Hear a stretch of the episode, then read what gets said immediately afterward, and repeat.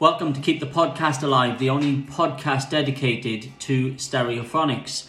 Just before I jump into the next episode, guys, I just want to kindly ask if you could subscribe to our YouTube channel, like and share all our social media posts on Facebook and Twitter. I just want to get these incredible stories out to every Stereophonics fan that I can. But for now, let's get into the next episode.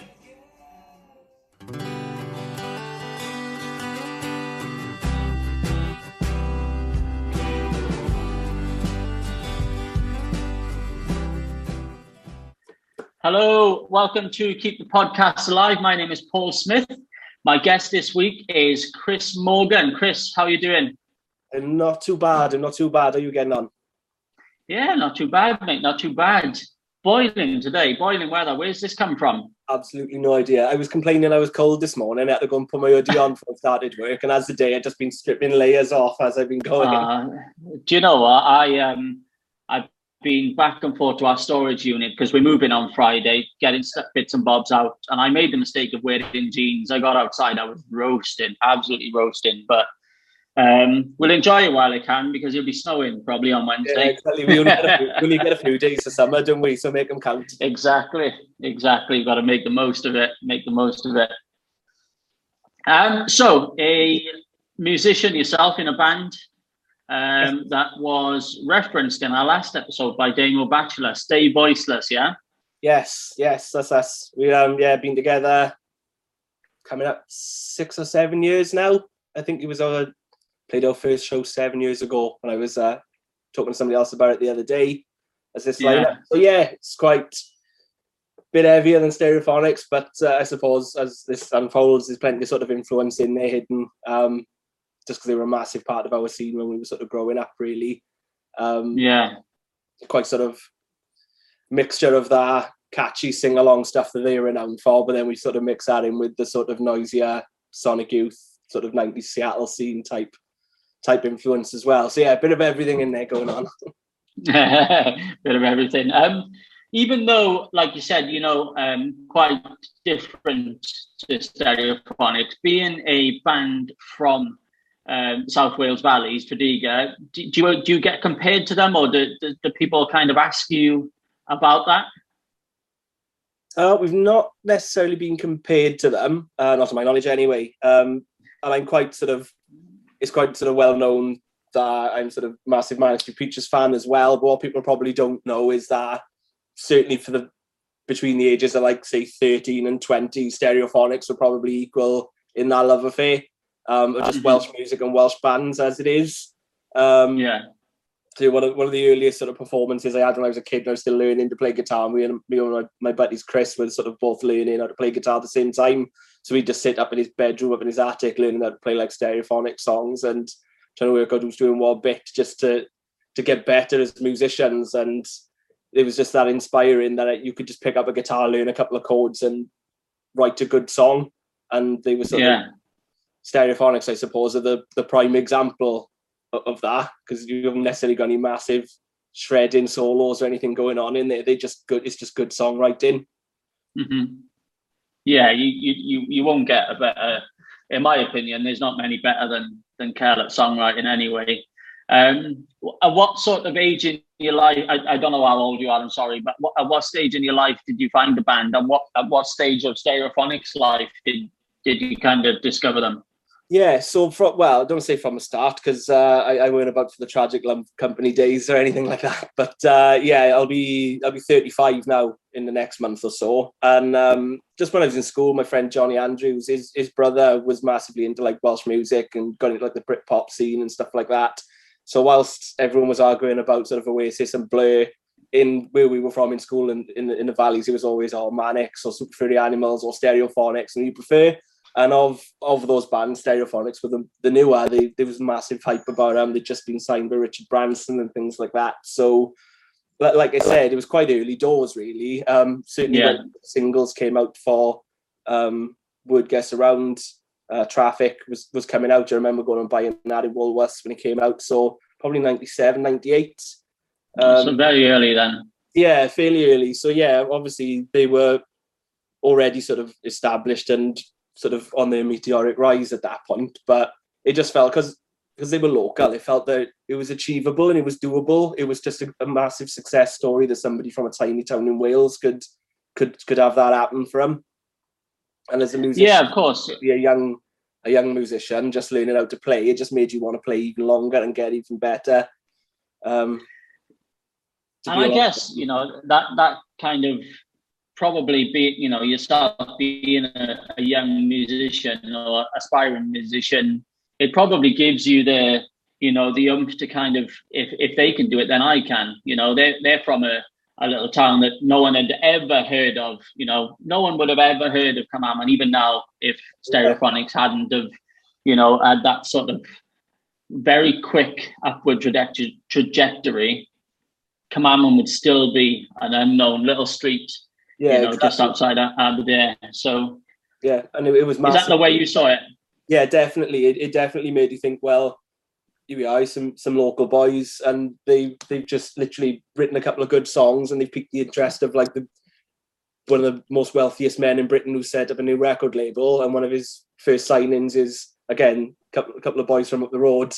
Um, with a guitar playing it, who've been playing in pubs for the last couple of years. You know, it was almost like they became massive overnight.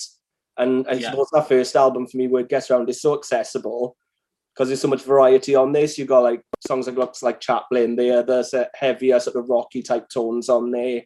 You got the big sing along stuff then, local point of photograph. Um, you got some acoustic showing the softer side on there as well. So it was really an album that could appeal to everyone. Yeah. Uh, um, whether it's sort of hearsay or not, or folklore, but I love the sort of idea that they recorded the album off all the major labels' money that wanted to demo them or something like that. Time it was a bit like everybody gave them a bit of money to go and record a couple of demos, and they did that, and then they just scooped up all the demos and said to Richard Branson, "Here's our albums. just need to go." You know, if, think... being an Aberdare boy, I wouldn't put it past them. To be honest, that idea. Yeah, whether it's true or not, I, I still love to believe that it is. yeah, it wouldn't surprise me, to be honest, mate. It wouldn't surprise me. Um, but talking about obviously um, albums, we had a massive announcement this morning. Um, wasn't really a surprise because it, it, it obviously Kelly told us about it a couple of months back, and I think for the last couple of days before the announcement, um, it's been on sort of Amazon in Germany and a few other sites in Germany. So we kind of knew what the name was and and the track list. Um, but obviously, Cal confirmed it this morning on. Um, I listened to it on Chris Evans, but I think he's done the rounds with everybody this morning. Yeah. Oochya, I think. It's yeah. Oochya. That's how Oochya. I would have pronounced it as well. Um, unless you're trying to come from Scotland, you might say like oh yeah or something like that. I'm not, i was looking at it. I'm gonna uh, say I'm gonna wait for someone else to say it before I attempt to say it. But Oochya is what. Yeah, I, I, I think it's kind of it is pronounced Oochya, but you say it in a kind of a quicker way. It's like Oochya, mm. and I, I think uh, Kel said that it's it's kind of their version of you know like um um, Liam Gallagher likes to say "mad for it," and yeah. you know, it, it's kind of the. I think um, it's their their version of like your um, your boom, or you know, it's something that they say get in there during their session. Yeah, get in there. I think that's what he said. It is um, because you know, yesterday um, there was a lot of conversations about, especially the name of the album on social media, and I wasn't I wasn't really fussed on it. I was like, what the hell does that mean? but now it ma- now it makes sense. It's like it's one of those, you know, um, you know, like you said, your booms, your let's have it kind of kind of you know thing. Um, and I, I, it's grown on me. I quite like it, to be honest. You know, it, it makes me feel like um, it's kind of they've got their umph back yeah. Um, and I think that's what it is. It's it's that um but what came with it this morning, what came with it this morning is is the new single. Um, I know you haven't had a listen to it yet yourself. You've been flat out today, but I've had it on repeat all day and I love it. I absolutely love it. Oh, good stuff. And I think I'll rehearsal later, so I'll stick it on in the car on the drive up to Blaenau now. Yeah, definitely. I have a listen to it. It's it's very catchy. It's, it's quite different. Um, you know, and and he said this morning it's very um, uh, ZZ Top style, uh, very guitar-y and Um, but no, it's it's really I love it. I love it, and it it does take a while. You know, I've I've said um, I've said previously on probably all all episodes of the podcast when I hear a new single, it takes a little while for for it to kind of for me to understand it and, and get to like it. But this one, first the first play, I'm like I'm hooked. Definitely. Are they the ones? Um, yeah, and, and, not not many get me like that. You know, um, Dakota probably is the one that that got me the most on it on its first play, and I, did, I think that it did that for everybody, which shows showed obviously in its um, in his chart position, you know, the first number one or whatever. Um, but I think this um, hanging on your hinges is called. Um, definitely has got the got definitely got the uh, uh, you know could be a number one, another number one. Yeah, yeah. Oh, good. Looking forward to hearing it now. Get it on in the car, mate. We'll do. Um, bigger announcement was the um, the homecoming gig at Principality. Yeah, so Tom Jones, like how yeah, much? How much is it? I thought I'd see that. So Tom Jones support. Um, I suppose that's come full circle for Kelly and the boys in a way because they done the Reload album with him, didn't they? When they covered Three Dog Nights. Exactly. Yeah. So Mama I bet told me not to come. Yeah, I bet if you told Kelly Jones then that in I don't know, fast forward twenty years or so, and Sir Tom's going to be main support in the Millennium Stadium or the Principality rather, uh, he'd have probably yeah. told you to to jog on and making it up. Yeah, you would have thought you, you would have thought you were off your edge. Exactly, exactly. But uh, no, it's it that again. That's going to be massive. I mean, any any um, any phonics gig in Cardiff is is massive anyway. But with with the Sir Tom there, there's a whole new generation, different generation of people going. You know, you you've got you know your nans and granddads going to this one. Yeah, it's to um, everyone. You know, which is similar to what I was just saying about our, our first record. They've got the Catfish and the Bottlemen opening, so you're covering all the people who are getting into them sort of perhaps post Dakota and more recently, um, you sort of your new your new indie kids, so to speak. Again, you got your Tom Jones to appeal to the the older school fans and perhaps the people who are going with yeah. friends or the grandparents that you just mentioned, and then you got yeah, obviously people going for the main event. Exactly, and he's already said that um, they're probably going to end it with "Mama told me not to come" with uh, with Tom on there. Um, but I think um, the, Catfish and the Bottlemen, I saw an interview with Kelly. It might have been this, yeah, it was this morning, NME. Um, apparently, they're they're having some sort of internal riots where you know they might not even last until um, well, December. to be honest, I heard rumours that Reading and Leeds was going to be their last show, and then they were announcing a split. But I mean, I keep seeing new shows popping up, so I'm not sure how yeah. true that is. Whether they perhaps got a new record out and it's a bit of hype just to get just to get a bit of press. I mean, you don't, don't know, seeing the industry side of it, you do become a bit cynical sometimes when you see things like this come up and then suddenly a record drops or a song drops. Um, so when, again, I was surprised to see him on the lineup because I was a bit like, oh, I'm sure they've split up. But then if I was in a band that was on the verge of splitting up, but they said, oh, actually, do you want to play in the stadium with Stereophonics? I'd probably say, oh, perhaps we leave it a bit longer, see how we get on. so I can yeah. on for it, you know. Yeah, put all put all the uh, internal politics aside just for just yeah, for one massive gig. Yeah, yeah exactly. Uh, so that's going to be like absolutely changing for them as well. That amount of people. I know they're massive in their own right anyway now at the moment, but it's a different caliber. That isn't it? Playing the Millennium Stadium. Yeah. Where, where are they from? Are they from Swansea way somewhere? Um, I'm think I thought they're from more like North Wales, Chester way. I think because I know they used. Is to it? Yeah, I got a friend who um uh, goes to a venue up there called Telford's Warehouse, and I know they were pretty much the house band there for a while. They would play, seem to play there every other week. So yeah, yeah, up north some way, um, but I, I, might be mistaken. Ah, fair enough. Still, still in Wales though. It's an all Welsh affair. I think on December the eighteenth. It's going to be incredible. I can't wait. Can't yeah, wait. it's probably I mean, sell out super quick as well. So you're going to have to have websites crashing. It's going to be carnage trying to get tickets for that. I imagine. Yeah, well, hopefully, because I pre-ordered the album this morning as well, so hopefully we'll get pre-sale and it won't be as manic as Friday morning. But Yeah, yeah, this yeah. morning I was I was messaging like all my mates. I was like, right, who wants to go? Because there's no pissing about. Oh, I might go. I might go. You either want to go or you don't, You're because you're you're gonna get, you know, yeah, you know, you're in or you're out. No pissing about because I would imagine tickets are gonna be hard to come by once they sell out. You know, Definitely. or you're paying a, a bloody premium. Yeah. Oh yeah, definitely. The touts are going to be out in force for that one. I think if they haven't got any measures in place to try and stop it. Exactly, exactly. It's going to be a, an expensive one if you don't get uh, tickets at the start. Definitely. Um, have you have you um have you played? Have you have you supported any sort of big bands yourself?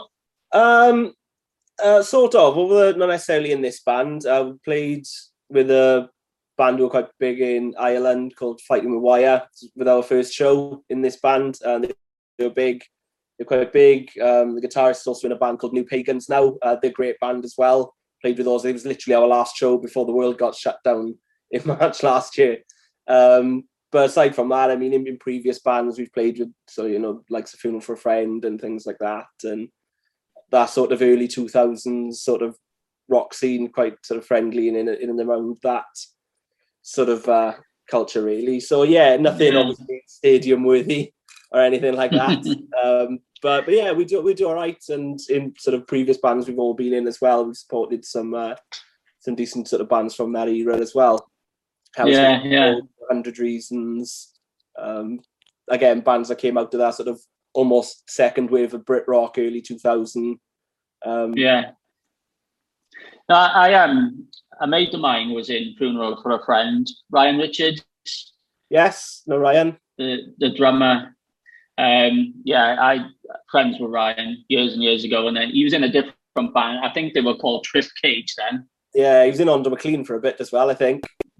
Yeah, and then um, he, he went to funeral for a friend, and they were they were quite big at the time. Or they made it quite big, and obviously we lost contact and stuff. But nice guy, Ryan. Yeah, yeah, he is, and quite good mates with Darren as well. Um, from for a Friend, when he sort of, sort of initially left their band, we had a sort of side project going on. It was sort of me, him, uh, Mike Chiplin from Lost Prophets, um, my friend Len.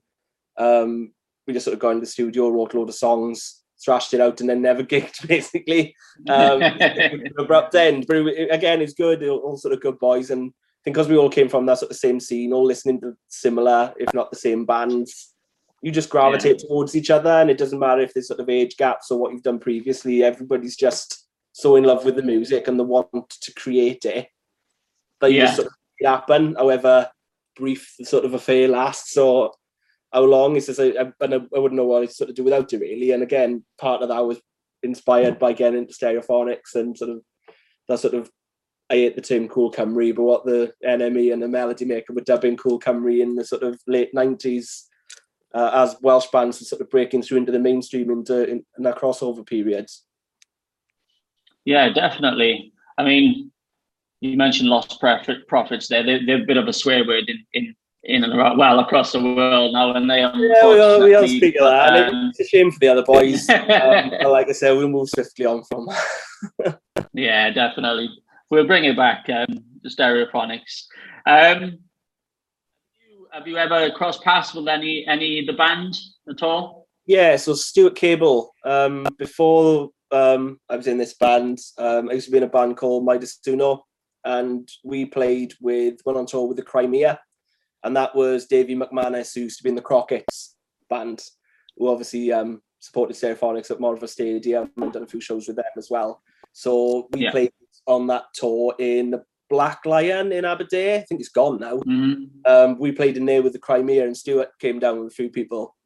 Um, he hadn't long left at the time, so it was still quite sort of uh, bit of an open wound, I think, at that point in time. But uh, again, it was it's one of those things where you never know what to say in your head. You like to think if you meet people you look up to or people you've seen on a telly or in music magazines or whatever, and you've always got this thing, oh, what would I say? I'd love to meet them. And when that moment comes, you've got absolutely no idea what to say or what to do. So in that case, he was just a nice bloke. You just spoke to him as if he was any but any other person in the pub, you know, and he had a Yeah, yeah. we invited us up his house for a party, but we had somewhere to be the next day, so we didn't go because uh, we heard that he can get out of hand and sort of Yeah. like people we say. But he, he was a really he wouldn't nice have made boy. it the next day. Yeah, so um, funny story was telling him. He said, "Oh, the first sort of big proper gig I went to was um, Stereophonics in the CIA in Cardiff. So I was supposed to go and see. I had tickets to go and see them in the Morfa Stadium, the big gig, in the summertime, and it turned out my mother had booked a sort of surprise family holiday abroad for us, and it was the same week. So I couldn't go. Ah. I was like, it was the last holiday I went on with my parents anyway, because I was like 13 at the time, and it's uncool to go away with your parents then, innit? So I was at that Yeah, age. yeah, yeah. oh, can I just go to the gig and you go on holidays? No, you're not going. So I was a bit like, oh, tamping with that. But then shortly after that, they announced the Performance and Cocktails tour, um, which was later on in the year. So my dad, sort of almost to make it up, bought me tickets to go and see that show. And it was my first proper big band to see. It's like the first time I've been to a stadium show or an arena show, rather. Um, I'd only ever been to like a pub gig before, and I'd only been to about two or three of those, you know. Um, yeah, yeah, yeah. playing in my first terrible band. Um, but yeah, so I got there and an incredible, incredible show, blew me away. And um, but halfway through the set, they were playing. What were they playing? Might have been "Hurry Up and Wait," um, something like that. But he started chucking all his sticks into the crowd, and just saw this drumstick coming towards me. It went past me, it hit some fella in the head and bounced straight back, almost into my lap. So it my Oh yes. It was only about seven songs in, and um, I still got it out. But yeah, I got it out because I knew I had it. So literally, but they caught it, and I just thought I got to try That's and hold on to this for about two hours now because it was it was just people trying to snatch it off me, and there's only thirteen, so I was ripping it like this, trying to keep hold of it. So I uh, Yeah. again just had a normal conversation. Then before I went, I was like, "Oh, I gotta tell him. I was like, I still got one of your sticks in the house from when I was 13. And he was like, Oh, that's probably with Cardiff. And he was Yeah. laughing to. But it, yeah, it's half of it is you don't want to bother them because everybody probably wants to talk to them and everybody wants something signed and everybody wants a sort of piece of people. So then at the time you're like, oh, I'd love to get this signed, or if I met them, I'd ask for an autograph or ask for a photo. And then when you're there, I'm a bit like, you know what, I don't want to bother them. They're just having a night out with their friends, or they're just doing their shopping, or they're just doing this, that, and the other. So Yeah. it was just at that point in time, he was there to watch the, the band we were supporting. Um, so we just started talking about them whilst they were playing, and he was just a nice bloke. He just had time for everybody. Mm. Sort of, No, they do. They do say that about about Stu. He did have time for everybody. yeah, Um, and you know, he, he, um, I, I, I've mentioned in a previous podcast, like he used to turn up at my old man's um, Christmas works do like almost every year, um, and my dad used to get all sorts of signed for me and stuff. Um, and even put him on the telephone to me at one point. And I was, I was only, I must have been about fourteen or fifteen at the time, and I feel I feel stupid now, but like a lot of that stuff like was thrown out, you know, when I moved out with my parents and stuff and I got rid of a lot of my stuff and I regret it badly now, to be honest. Especially that, you know, no one's ever gonna get another Stuart Cable photo um, autograph yeah, or yeah. picture or, or chat to him, you know. So I I regret that so much. Um but yeah, everybody says how much of a nice guy he was. Yeah, he was. He just had time for everybody, you know, and he was such. Mm. He was that sort of character. Like you knew he was there. He just had a presence about him, even if he wasn't doing anything. He just had that sort of beaming sort of personality, really, wasn't he? You, you could just tell that he was. He must. They must have known he was going to go on to do big things from an early age, just because of his character, you know, Yeah, yeah, definitely. Definitely. Um, yeah, yeah, definitely. Um, so, like you said, you found the band quite early on. Um, uh, what what would you say, without giving away your top one? Tell me, tell me, tell me about some of your favorite songs. What's your favorite album, first of all? So my favorite album, depending on what day you ask me, is probably going to be Performance and Cocktail because I got into them when Word Gets Around just came out. But they, say when you're sort of younger, that's the music that tends to stick with you, and that's that's your band, that's your album, and they find you. So because I wasn't necessarily around for the release of it, it was already out, and it was just all hearing the songs and getting into them. I felt Performance and Cocktails was more mine because I was there for the Mm. build up, I was there for the hype, I was there for went to see a gig and they played a few songs from it before it was coming out when I had them over stadium DVD and stuff like that. So or video it probably was then actually. Um, yeah. yeah, but probably that one because I think it's a bit not necessarily heavier, but it's more guitar driven. You can tell that the the first record production's a bit more raw and you can tell the songs are all there, but you can tell they had perhaps a bit more budget. They could choose where they wanted to go rather than just having a label dictate to them where they go. And it just sounds like they had more control over the production of their records and, mm. and perhaps owned their sound a bit more because they'd done obviously years of touring. They had a successful album and singles under their belt. And it was like, okay, how do we take it to the next level? And it, for me, it's that next level record. And it's still good for everyone because I mean, the opener sort of roll up and shine. That riff is massive, and, and again, they opened with that when I saw them in '99 uh, with my dad. Yeah. I just remember being able to feel the guitar and the drums in my chest. It was like someone punching me. It was that loud in there, and I still get that in my head when I put that album on. So it just takes me back, yeah. not just to that time and getting into them for the first time, but sort of feeling that it, it was my album or I've discovered this. I mean, I queued up and bought it like Woolworths on release day or something skiving off school. Um, so yeah, and I just think a lot of my favorite songs are on that album, even though my top one is on Word Gets Round. And yeah. the only thing I sort of prefer about the first album, ironically, is the B sides on the single. Because a lot of a, lot of songs that I really rate Stereophonics are actually the B sides off the first album. Um, they didn't quite make the cuts. They got like Raymond Shop and Buy Myself a Small Plane and things like that, and they're all great. I can just imagine. They are good, good tunes. Some of them, yeah, aren't they? The crackers, and I suppose where they were most influential for me, aside from just thinking, oh well, if they, if they can do it, you can do it, and giving you that hope and that promise, is Kelly. He, certainly on those first three or four records, he writes about things he knows. So whilst some of the songs do drift into sort of Bruce Springsteen esque like storytelling, a lot of this he's writing about stuff he knows what's going on in Aberdare, what he's seeing. Uh, that first record he's talking about literally when he's working on the market and some of the characters yeah. he, meet, he meets down the pub or sees coming and buying food off him and stuff. You know, it's it's I don't say grassroots because that's doing it a disservice, but you write about what you know, and I think there's so much sort of fake it until you make it in the music industry now. People writing about stuff they've never experienced, they've never done, and it's not even a particularly great story if they're trying to be yeah to do that narrative sort of songwriting skill. And he just sort of thought, you know what, I got a good song, I got a good tune. What can I see around me? What's happening?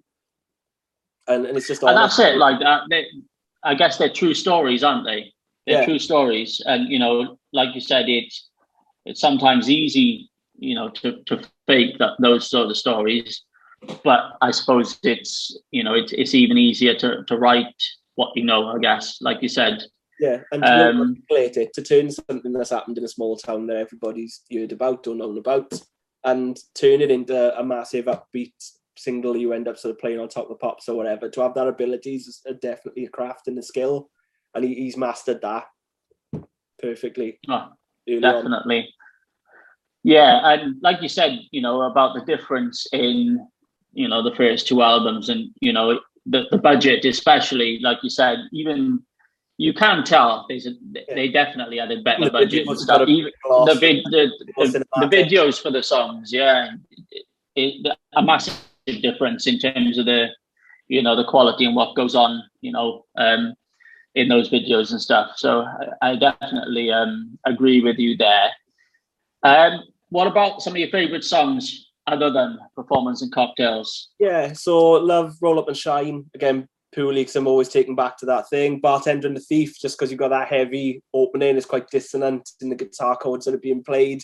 And then there's this big uplifting chorus in the middle um, after all the sort of the brutal bits in the middle. Um, so yeah, really like both those songs, but then sort of equally then when he's sort of demonstrating uh, the, the sort of softer side of the songwriting, you got sort of stop to fill my car up obviously you've got that narrative type songwriting coming out there, and you get to the end, he's just gonna just made all this up to keep you hooked and yeah. you, you know. I just love yeah. that sort of sarcastic Roy Smiley probably had writing that and pulling it together. Um, she takes the claws off again. It's a great, great sort of guitar hook, acoustic all the way through, really. But it's just great songwriting. It just shows that that's all you need is a guitar and an idea. Yeah. Okay. Um, forget about performance and cocktails. Some of the, some of your other other favorites. Others uh, looks like Chaplin, definitely massive song. Um, local boy, obviously everybody's top five. That's got to be, isn't it? Local boy and photograph, I suppose. I don't even know if it was in mine. You know. Was it not? No, I did. Um, I did a, a, um, a challenge on Twitter, yeah. Phonics top ten. I don't think it was, to be honest. Um, and I, I, it's probably my own fault. Um, I'm the type of person that I can overplay a song too much to myself, and then Yeah, yeah, yeah. I kind of really go off it. And and I guess it's a bit like um, most people. If you think about your favorite Oasis songs, go to Wonderwall or Don't Look Back in Anger. I don't like those songs because Yeah, they just same. overplayed, overplayed. And I feel Local Boy is a bit like that for me. I, lo- I still love it, but it's not like Yeah, yeah, yeah. one of my favorites anymore. Not one of my favorites anymore. Coming back to the B side side of thing, I think Poppy Day is one of my favourite songs as well. Yeah, And it's I like that. There's not a lot to it. It's just got a nice melody. It's got big chords in it, and just sounds really full. Um, Yeah. but yeah, it's great. There's love. It'll probably go everywhere. It's probably loads I've forgotten about that. As soon as they come on, I'm thinking, I love this song. Yeah. Do you know what? I, I heard one um, the other day. In my day, it was called. Oh yeah, And I was like, I haven't heard this for donkey's years. But it, it just, it just, it reminds, it, it, it reminds, it sounds like a, you know, like something that your granddad would sing to you, you know, in my day, yeah. It's not about you know, all not, this. not locking your doors and not stealing off your neighbours and stuff. And they were Yeah, Yeah. and and th- that was what my granddad would have said to me. You know, you know, we we never had to lock our doors, and you know, no one, yeah, never had to worry about getting burgled and all that sort of stuff. But yeah, I, I said really, and I, I don't know, I don't even know how it happened. I think I had a um, a stereophonics um, shuffle on Spotify, and it just came on, and I was like, "Fuck, that's a throwback." You know, Yeah. I, it's probably been fifteen years since I've listened to that one. I got it. It might. I'm But not, yeah. not confident, but I think it's on the same one where they covered um, Nirvana something in the way as well as a B side. You done that on his own acoustic. Possibly, Uh, possibly, yeah, because that's a that's another one that you know I had a mixtape. Um, it- I don't know if you've listened to the first episode of this podcast, but I got into the band because one of my mates in school gave me a mixtape um, of the phonics, and, and that was on there. So it was about the same time, um, very early on, very early on. But that's another classic as well. You know, he sings it really well, and I'm not not usually one to like um, covers. You know, handbags and glad rags. Yeah, I, I, I was can't. thinking on that, and I, I thought the ironic thing about that song is it's the only song where he doesn't sound like Rod Stewart. it's a Rod Stewart Mm. song. Yeah, But uh, I can't. That's I, I don't like handbags and glad rags. You can't listen to it. yeah, okay, that was sort of the uh, Jeep era that was, wasn't it? Yeah, Just yeah. I th- was it? It wasn't. What, Was what album was it on? Again, Mr. Writer is a class song. I always preferred Yeah. the live. I always preferred them playing that song live than the recorded version, though. I remember the album coming out. Like, can't wait to hear that song. And I heard it, I went, oh, Yeah. well, that's different. Um, again, because they'd obviously had the production value. There's some other instrumentation going on in there. I think there's like a Hammond organ going on all the way through it. Yeah, Whereas live, he was playing it on on the guitar, so it was quite riffy. Um, but yeah, Yeah. still a great song. It, it's just one of those things where, a bit like what you said, with the new single sort of catches you off guard sometimes. And sometimes they sort of grow as you expect them to be one thing, and then it's something completely different, but not in a bad way. yeah, yeah. And you know, yeah, I, I agree. He's, uh, you've said about the um about the new album. Apparently, a lot of the songs were written years ago. You know, he, he's basically put this album uh, together. You know, because I know, I think he, he kind of gave everybody the hint that um, this this album would be a compilation over you know 25 years of, of Word Gets Around or whatever, um, or 25 years of the band. Um, so I think most people were expecting like a compilation, and and he said this morning that it originally it was going to be, um, but I think he said it would have been too easy to do, you know, kind of like an easy way out. Um, and you know, he said what he's done for this album. He's trolled, you know, through bloody hours and hours and, and hundreds of um, hard drives, Yeah, just yeah. looking for songs that they recorded or, or written years ago, and, and he's just kind of put it together. Um, and it's, it's only taken seven days to record this album, apparently. Oh wow! yeah. So, so I, am really looking forward to it. I, I got a feeling a couple of the songs on there um, are um, songs that are what what on B sides like of you know albums further back. So yeah, yeah. looking forward to it. Yeah, no, that'll be good. And it, what you what you might find is that it's again quite a good variety and a mixture of songs rather than having a theme and all the songs following that theme or sounding like mm. a hmm. collective all suited to that one era of time, so to speak. Because yeah. they, they, are one of those bands where you pick a different year and you get a different sort of flavour of what they're about. Whereas if this is, yeah. as, as you say, sort of demos or old songs that he's come back and revisited and reworked, might be a completely completely mixed bag and something we haven't we haven't heard before. Yeah, and, and to be honest, I think that's what I'm hoping for. Yeah. Um, I, I, I feel like it's going to be the complete opposite to kind anyway. You know, um, if, if the first single is anything to go by, you know, and and he did say that 90% of this new album is kind of, you know, up upbeat and rocky, um, which yeah, complete opposite the kind. Um, so yeah, I think we'll get a hopefully we'll get a taste of it in in December. Um, yeah. You know, um, everyone on everyone's Christmas list now, I imagine. that's it. That's it. It's you know, and I think you know usually in Cardiff it's Welsh, Welsh, Welsh, but because of the rest of the country have to wait until March until they get their gig, you know, in in their closest venue. I feel like this could be everybody across the UK all coming to Cardiff to, to get get a piece of this gig, and it's going to be incredible. Yeah, it will. It will be, and it's there is something about watching a Welsh band in Wales that's got to that size. It doesn't matter who they are. Um, seem like Super Furry Animals, Catatonia, Manic, Stereophonics. It is different if you see them um, sort of not even in their hometown, just in their home country. If you're going to see them abroad or you're going to see them in Scotland or England or even Ireland, it, it is different. It's not the same atmosphere and you can't quite put your finger on it. I don't know what it is, but it is different. It's completely different atmosphere watching watching a, a, a sort of homegrown band in, in, your in your home country. No, definitely. I don't feel like we've kind of kind of gone anywhere. You know, we've just been chatting and, you know, it hasn't had any sort of structure to the conversation. It's just been two mates having a chat about our favourite band. Happy days. No, and that, that's sometimes the best way to be in X. If you can, you get with some sort of things, if it's quite scripted or rehearsed or people have prepared their answers, you know what's coming, don't necessarily get as much out of that. It's much better, I find, having listened to plus you've got mistakes and warts and all And if you're uh, in there so if something creeps up exactly. I tend, I tend to leave all that stuff in as well. Yeah, yeah. yeah, and you know and that's what that's the way i want it. I don't want it to be like a Organic. i don't want to be the jonathan ross show where you just sit and i ask you questions. Is that's shit. But um more organic to have it free flowing it's more interesting to listen to. It's it's the best way to do it because the conversation takes you where the conversation takes you then. Exactly. Exactly mate so tell us a little bit about your band. Can we see you anywhere? Where, where can we find your music, um, Chris? Yeah, so we put our album out um, called Lies to Tell Your Children in August last year.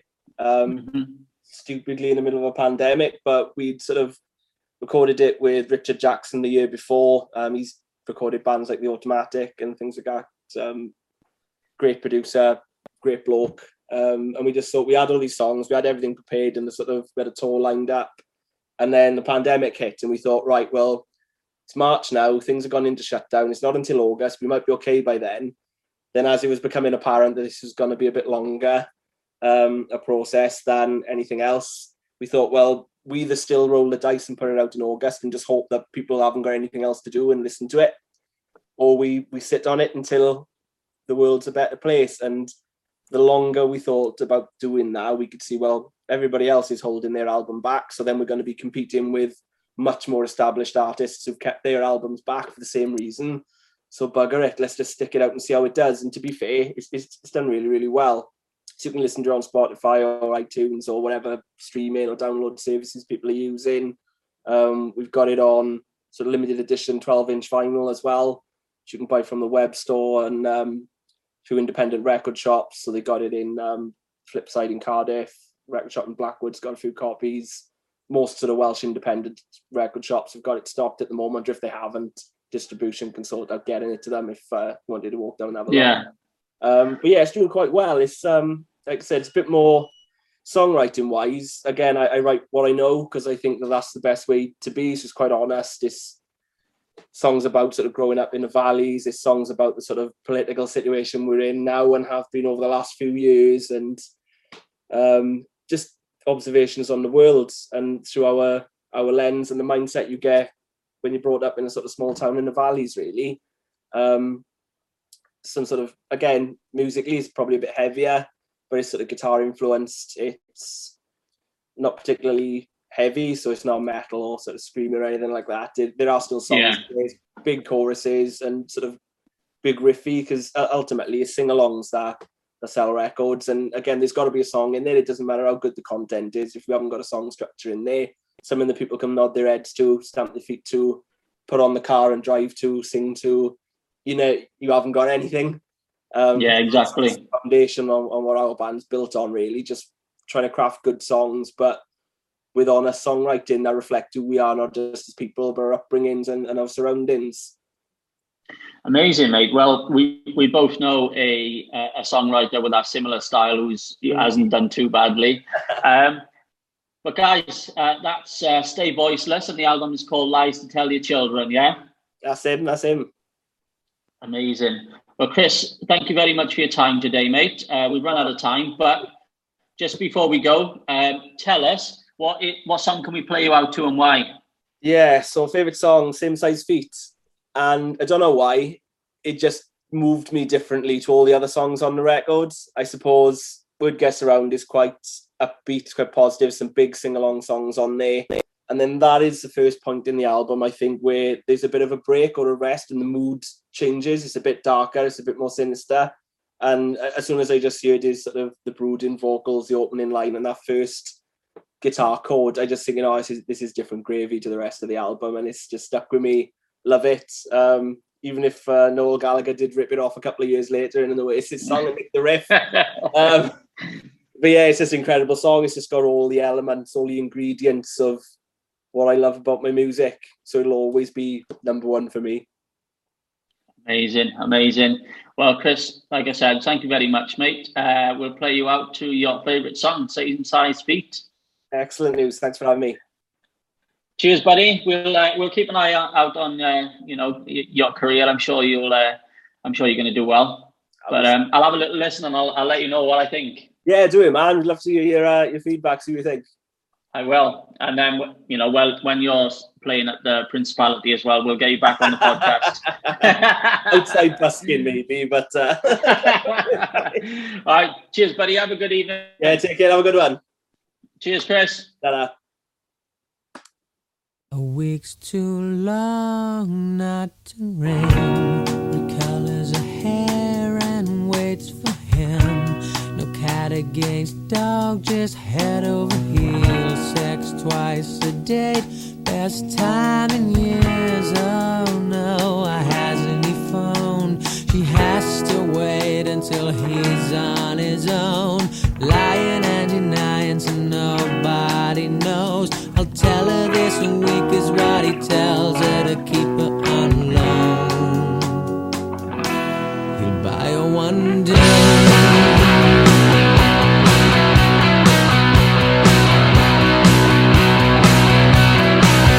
Sex drives, oral has cheated wives and spies, cream cakes, coffee dates, floral gifts, goodbye. Change of kind. Sex changed to mundane for the average man. I know she just can't see where he is or where he's been. Looked prim and straight like she's always been.